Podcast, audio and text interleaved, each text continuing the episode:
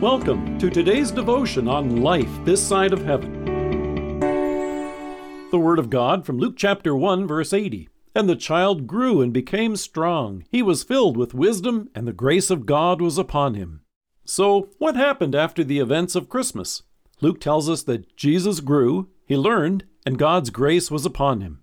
Huh, it's not exactly gripping narrative, is it? Then again, what would we expect? Jesus came to be one of us. This involves growing, learning, and being blessed with God's grace.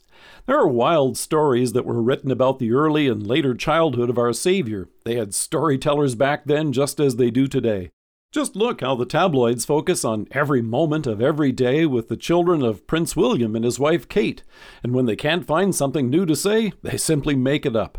It's worth knowing that they had their own version of the tabloids back in the century following our Savior's birth. Fanciful tales of Jesus doing all sorts of miracles. Lost gospels that are neither lost nor gospel. However, John puts those stories to rest when he tells us that it wasn't until the wedding at Cana, when Jesus turned water into wine, that this took place. He notes, This, the first of his miraculous signs Jesus performed at Cana in Galilee. So, what did Jesus do in the meantime? Luke tells us that he grew, he learned, and God's grace was upon him. But there is also something else worth noting about what was taking place at this time, and it is far greater than we could ever conceive in our speculative imagination. Last October, Forbes magazine had an article about the popular singer Taylor Swift. They noted, with a record breaking tour, a blockbuster movie, and a shrewd mind for business, the 33 year old singer is now worth an estimated $1.1 billion.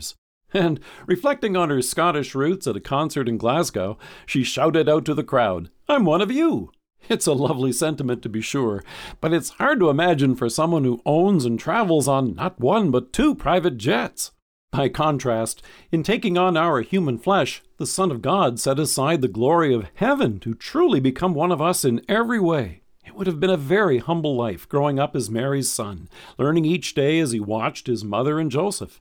It's hard to wrap our heads around such an amazing set of circumstances when we consider that he is the Son of God. However, while our imagination may fill our heads with what that might have been like, the Holy Spirit brings us back to earth by assuring us simply that Jesus grew, he learned, and God's grace was upon him.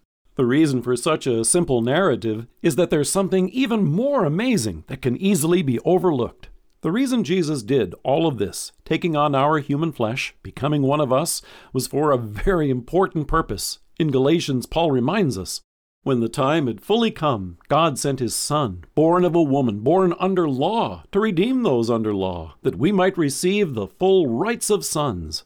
He took his place under the law right alongside of us, to do what we had failed to do. He came to keep God's law perfectly in our place, from the earliest days of his life all the way to the cross. Jesus never sinned. He came to do this for us. And then, in perfect love, he gave his life freely and without sin as the perfect sacrifice and full payment for all of your sins and mine, and for the sins of the whole world. Through this loving work that Jesus has done for you and me, God has reconciled us to himself. Through faith, you and I have been made children of God. So, what are we to do then with such an amazing revelation? Ironically, it's not all that different from what Luke tells us in this text. In humility and gratitude for all that God has done for us in Christ, we live for Him and share what He's done with others. We grow, we learn as we continue in His Word and worship, and we rejoice that God's grace is upon us. Let us pray. Loving God, thank you for the new year now underway and for all of the opportunities to grow, learn, and rejoice in your grace. Amen. Thank you for joining us if you are listening to us by podcast or on Alexa, we invite you to browse the resources that are available on our site at lifethissideofheaven.org. God bless you and have a great day.